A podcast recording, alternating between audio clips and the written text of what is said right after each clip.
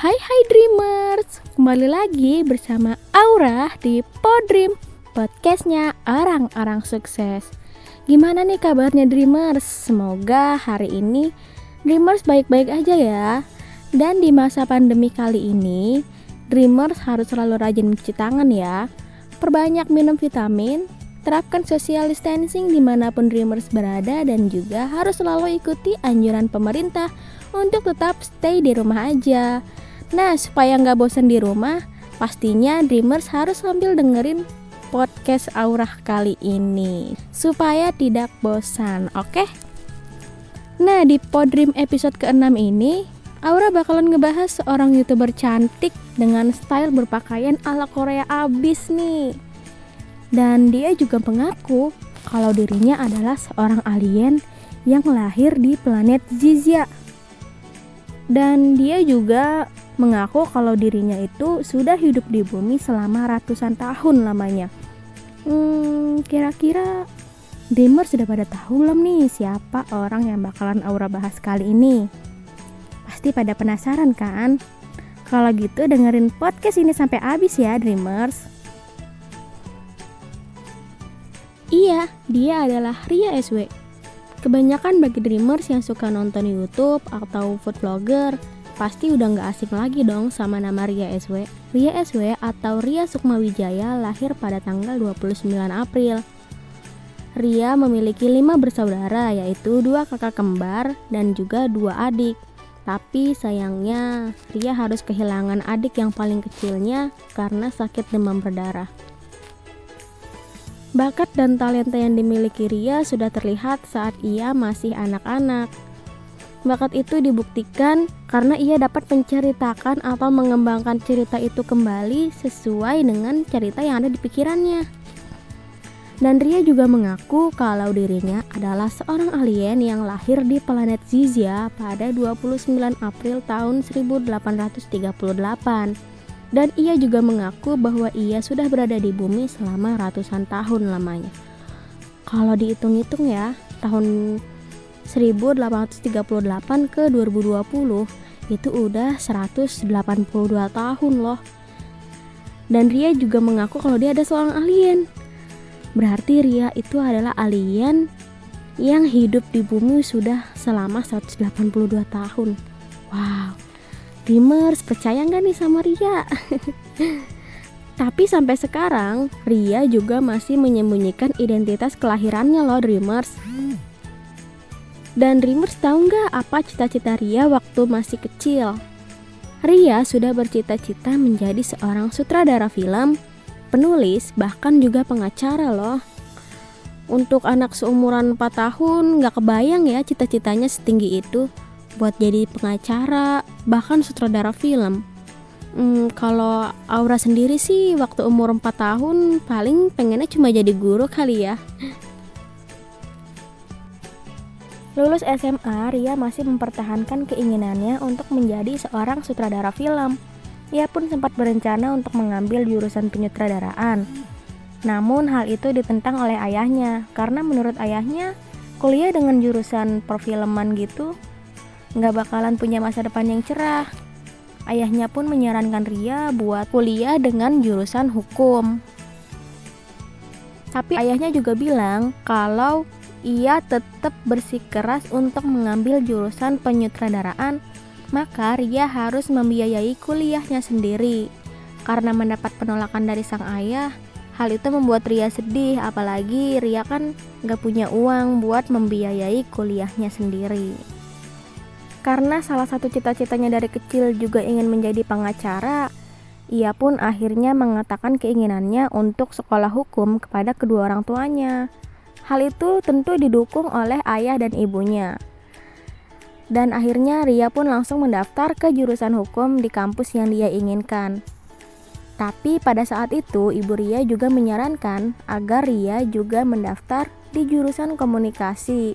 Karena menurut ibunya Ria, Ria itu anaknya cerewet dan kreatif, jadi jurusan komunikasi cocok dengannya.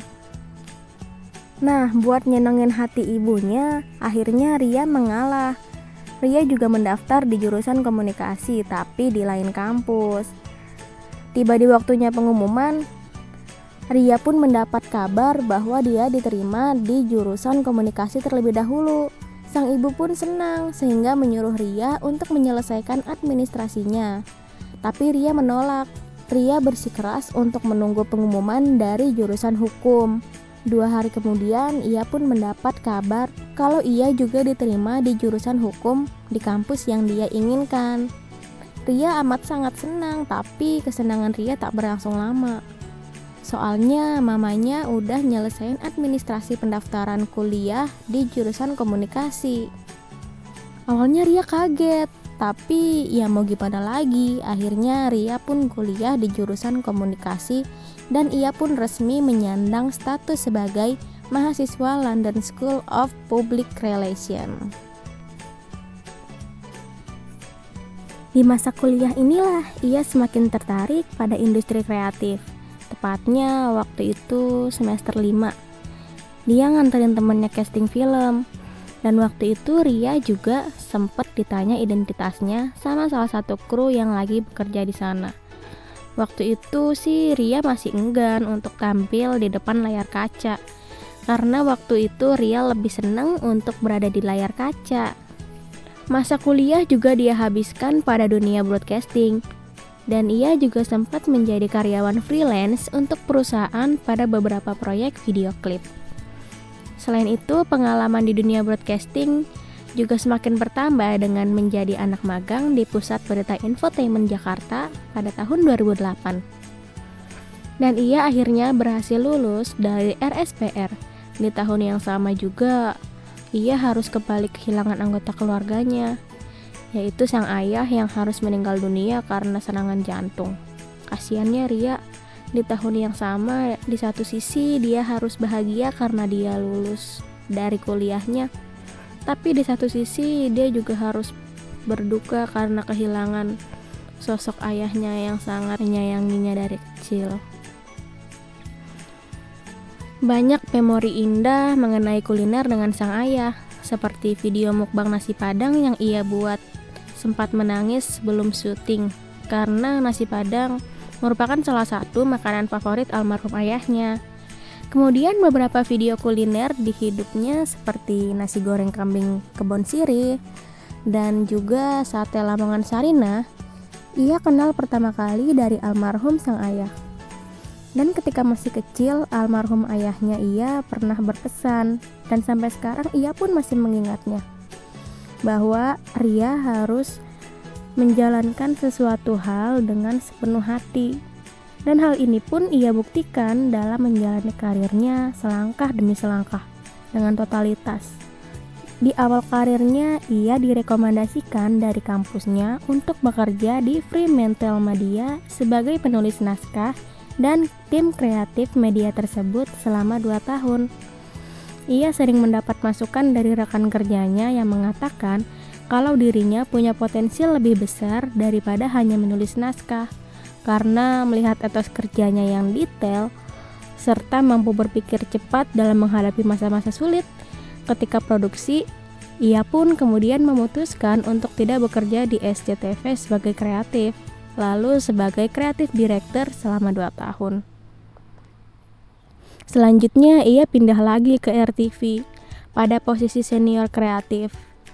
Dan kemudian ia kembali melanjutkan karir di tempatnya merintis dulu, yaitu Fremantle Media, pada posisi baru sebagai asisten produser. Karir ia semakin lama semakin berkembang pesat setelah bergabung menjadi produser sekaligus talenta pada media humor ternama Indonesia yaitu malasbanget.com atau MDBC yang dibawahi oleh artis Christian Sugiono. Pada channel YouTube MDBC, ia juga memiliki segmen khusus loh, yaitu bernama Rias Vlog. Konten vlognya tersebut juga berisi review makanan, challenge, dan juga prank. Di sinilah kemudian ia punya penonton setianya tersendiri yang menunggu segmen Rias Vlog. Dan ini pun terbukti dari jumlah penonton Rias Vlog pada channel YouTube MDBC yang selalu bisa menembus lebih dari 1 juta penonton loh Dreamers. Nah buat Dreamers tahu nggak nih pernah nonton nggak Rias Vlog yang di YouTube channelnya malesbanget.com? Kalau Aura sih sering banget ya. Di situ tuh isinya kayak mukbang-mukbang Ria, makan-makan, terus challenge kayak waktu itu aku pernah lihat tuh uh, kayak meragain adegan-adegan yang di film Korea gitu ke orang-orang yang ada di Indonesia seru banget deh pokoknya buat kalian yang belum nonton coba deh tonton. Pasti ketagihan. Nah setelah 9 bulan Ria tampil di channel YouTube MDBC akhirnya Ria pun memutuskan untuk resign dan mulai membangun channel YouTube-nya sendiri. Di channel YouTube-nya sendiri, Ria lebih fokus ke dunia kuliner sambil traveling ke berbagai kota, bahkan negara.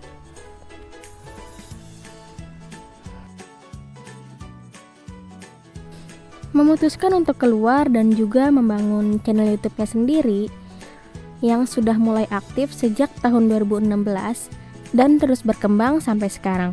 Berkat popularitas yang sudah Ria miliki saat karir di masa lalunya, Ria juga sudah punya banyak fans loyal loh yang terus mengikuti setiap video yang diunggahnya. Dan alhasil, kini Ria sukses menjadi salah satu YouTuber dengan jumlah subscriber terbanyak di Indonesia. Keren ya Dreamers! Sesuai dengan konten yang ada di dalam channelnya, Ria juga hobi jalan-jalan dan juga makan-makan. Persis kayak Aura. Video mukbang alias makan besar selalu dilakoni Ria untuk membuat para subscribernya ikutan lapar dan merasa nikmatnya sensasi ngiler saat nonton ragam menu lezat di layar ponsel ataupun laptop Dreamers. Uniknya, Ria tetap langsing loh meski makan banyak. Hmm, kira-kira tips dari Ria apa ya biar tetap langsing walaupun sering mukbang? Di antara sekian banyak jenis makanan yang ada di dunia, menu serba pedas adalah menjadi salah satu makanan favorit kesukaan Ria. Bahkan gara-gara doyan banget makanan pedas, Ria juga jadi sering gadoin sambal sebelum mencicipi makanan yang sudah ia pesan. Jadi kadang Ria tuh kalau mesen makanan nih, dia doyan dulu, nyobain dulu sambalnya kayak apa sih rasanya. Aneh ya. Tapi aku juga suka gitu sih. Kalau mau makan misalnya ayam geprek nih, kadang suka dicicipin dulu gitu sambalnya kira-kira kurang pedes apa kurang asin gitu kalau Dreamers gimana nih? Nah, penggemar Korean fashion yang sangat total dalam penampilan dari ujung rambut sampai ujung kaki ini terlihat jelas jika gaya Ria ini benar-benar Korea abis ya Dreamers. Sedikit tomboy dan juga gemar memakai oversize sudah menjadi favorit ia sejak lama. Dengan tubuh yang langsing yang dimilikinya, pakaian apa pun jadi terlihat sempurna ya. Nggak hanya itu, Ria juga penggemar K-drama dan juga K-pop. Nah, buat dreamer siapa nih yang pasti pada suka K-drama sama K-pop juga? Ayo, tunjuk, tunjuk tangannya. Kalau Ria sih sangat suka sama G-Dragon. Untuk melampiaskan rasa sukanya, Ria sampai rela loh menghabiskan uangnya untuk membeli merchandise-nya DG. Sampai parfum terbarunya juga dia beli. Nggak cuma itu, saking totalnya Ria juga sempat mengubah warna rambutnya sampai mirip Diji loh. Kalau ada youtuber yang absurd, maka Ria adalah salah satunya. Ria beda dari yang lain, dan dia juga menganggap dirinya alien. Bukan tanpa alasan, tapi bagi Ria, alien bahkan jauh lebih baik dari manusia. Karena mereka tidak pernah menjudge sesama spesiesnya Nah, kalau alien tuh kalau kan kalau kata Ria dia hidupnya tuh rukun, damai, nggak pernah apa ngejudge sesama alien gitu, nggak kayak dia juga alien tuh kata Ria tuh nggak suka kepo, jadi nggak kayak manusia yang hidupnya suka kepo, ngejudge, apalagi netizen ya kan. Nah, selain itu Dreamers pada tahu belum kalau Ria juga punya boneka ayam loh. Tapi yang anehnya, boneka itu kan ayam, tapi namanya curut. Nah, dan curut ini juga sering diajak syuting loh. Segmen curut biasanya selalu dinantikan oleh para subscriber setianya Ria. Lucu banget, absurd tapi lucu. Cuma Ria yang bisa membuat konten video yang seru dan nagih banget buat ditonton. Mencapai puncak kesuksesannya di dunia YouTube, Akhirnya dia pun mulai menulis buku mengenai hal-hal di balik layar video channel YouTube yang belum banyak orang ketahui. Buku itu diberi nama Off the Record pada Juli tahun 2018 dan sudah terjual lebih dari 38.000 eksemplar sekaligus. Dan juga buku itu pernah masuk ke dalam jajaran buku-buku bestseller se-Indonesia loh Dreamers.